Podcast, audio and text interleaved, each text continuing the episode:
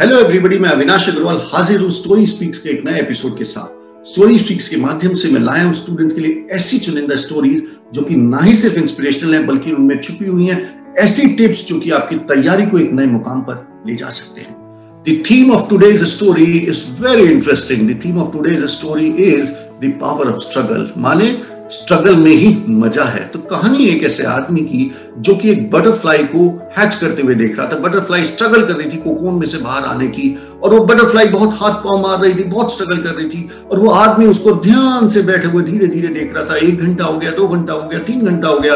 आदमी भी पेशेंटली देख रहा था और वो बड़ा खुश था कि देखते हैं आज बटरफ्लाई किस तरीके से बाहर आती है। और वो छोटे से छेद से बटरफ्लाई को बाहर निकलना था। तो आदमी पेशेंटली वॉच कर रहा था, उधर बटरफ्लाई का लगातार स्ट्रगल जारी था। आदमी उसको कंटिन्यूसली वॉच कर रहा था, पर कुछ देर के बाद, दो ढाई घंटे के बाद आदमी ने देखा कि बटरफ्लाई का मूवमेंट एकदम बंद हो गया और लगा कि अचानक से कुछ एक्टिविटी अंदर से खत्म हो गई है। वो आदमी एकदम डर गया, घबरा गया। उसने कुछ देर और वेट किया, पर जब उसने देखा कि अंदर से मूवमेंट नहीं आ रहा है तो वो उसको लगा कि सही यही है। कि वो उस कोकोन को काट दे, उस खोल को काट के बड़ा कर दे। उसने तुरंत सीजर लिया और उसने उस सीजर से रिमेनिंग बिट ऑफ़ कोकोन जो कोकोन का बचा हुआ किस्सा था, उसको काट दिया।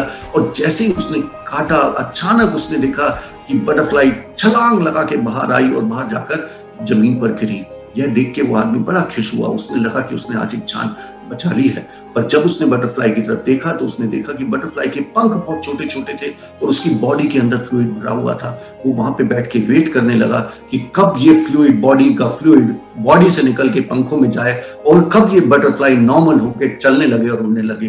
पर over a period of time घंटा, दो घंटा, तीन घंटा, चार घंटा, सात आठ घंटे हो गए उसने देखा वो बटरफ्लाई चल नहीं पाई और इसी तरीके से उसकी बॉडी में फ्लूइड थे, बहुत बॉडी में फ्लूइड भरा रहा, वो फ्लूइड पंख छोटे छोटे थे पंख में इतनी ताकत नहीं थी कि वो उड़ सके। और काफ़ी समय बाद उस आदमी को ये रियलाइज़ हुआ, काफ़ी समय बाद वो रियलाइज़ हुआ restricting the cocoon and the struggle needed by the butterfly to get itself through the small hole मतलब उस through through the small hole were the God's way of forcing fluid from the body of the butterfly to the. कहने का मतलब ये है कि उसको बहुत देर बाद रियलाइज़ हुआ कि जो स्ट्रगल बटरफ्लाई करती है, उस छोटे से कोकोन को तोड़ के, छोटे से होल के निकलने की, ये एक गॉड मेड प्रोसेस है, जिस प्रोसेस के तहत बटरफ्लाई के बॉडी का जो फ्लूड होता है, वो उसके पंखों में चला जाता है, उसके पंख बड़े हो जाते हैं और ताकत हो जाती है बॉडी लाइट हो जाती है क्योंकि उस बटरफ्लाई ने स्ट्रगल नहीं किया so the butterfly spent rest of his life unable to fly crawling on the ground with small wings तो कहने का मतलब है कि स्ट्रगल जो है, किसी भी चीज़ का स्ट्रगल जो है बड़ा ही इंपॉर्टेंट है। अगर आप देखें, इस कहानी से बहुत सारे लेसन आ सकते हैं।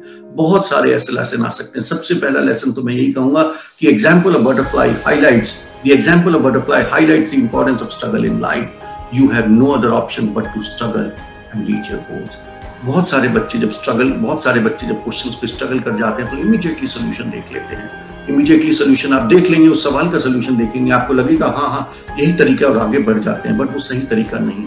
सोल्यूशन आगे नहीं है सोल्यूशन पीछे है। आपको थ्योरी में जाना है कॉन्सेप्ट में जाना है स्ट्रगल करना है, घंटों लगाने हैं। अगर आप किसी सवाल में आधा पौना, एक घंटा, दो घंटा स्ट्रगल कर रहे हैं तो डू नॉट वरी वो टाइम आपका वेस्ट नहीं हो रहा। That time is getting invested that time is getting invested in sharpening your problem solving skills in thinking about in thinking your in taking your problem solving skills to another level that time will give you benefits और अगर आपने पीछे का solution देख लिया, आसान रास्ता adopt कर लिया तो उसी तरीके का सवाल जब एग्ज़ाम में आएगा तो उस पर आप फिर से अटक जाएँगे। उससे आपको कोई फ़ायदा नहीं होने वाला है। ध्यान रखिए कि किसी ने बिल्कुल सही कहा है। जिस दिन आपके सामने कोई समस्या ना आए, जिस दिन आपके सामने कोई समस्या ना आए, आप सुनिश्चित हो सकते हैं कि आप गलत रास्ते पर चल रहे हैं। कहने का मतलब यह है स्ट्रगल किसी भी तैयारी का किसी भी रिज़ल्ट का किसी भी अचीवमेंट का एक इंपॉर्टेंट हिस्सा है। इसमें मैं ये भी कहना चाहूँगा कि जो टॉपर्स होते हैं अब मैंने बहुत सारे टॉपर्स का बहुत डीपली इंटरव्यू लिया। जो टॉपर्स होते हैं वो सबसे पहले एक्सीलेंस और कमिटमेंट और मेहनत अपने आप से कमिट करते हैं। और जो एवरेज स्टूडेंट होता है वो यही सोचता रहता है कि सिस्टम मेहनत करेगा कोचिंग मेहनत करेगी टीचिंग मेहनत करेगी। ज़िम्मेदारी टीचर कोचर या को, टीचर कोचिंग या स्कूल की है उसको सक्सेस दिलाने के लिए। सबसे पहले जब तक हम अंदर से कमिट नहीं होंगे और मेहनत और जोश और जज्बे के साथ मेहनत नहीं करेंगे, हम किसी भी चीज़ में सक्सेसफुल नहीं हो पाएँगे। तो ये थी आज की कहानी। मिलते हैं नए एपिसोड में नई कहानी के साथ। और हाँ अगर आप किसी टॉपिक पर कोई कहानी चाहते हैं या आप अपनी प्रिपरेशन के अंदर कोई प्रॉब्लम या समस्या फेस कर रहे हैं तो कमेंट बॉक्स पर अपनी रिक्वेस्ट भेज सकते हैं। उसको हम अगले एपिसोड में एड्रेस करने की पूरी कोशिश करेंगे। Before I go I would like to tell you about my book Topper Study Hack. This book is useful for students who are preparing for JEE, NEET and board examination. I also have a book which is called Success Blueprint. This book is useful for students who are preparing for banking, SSC, railway and defense. Both these books are based upon the success story of more than 100, hundreds of toppers whom I've interviewed and interacted in the last 15 years.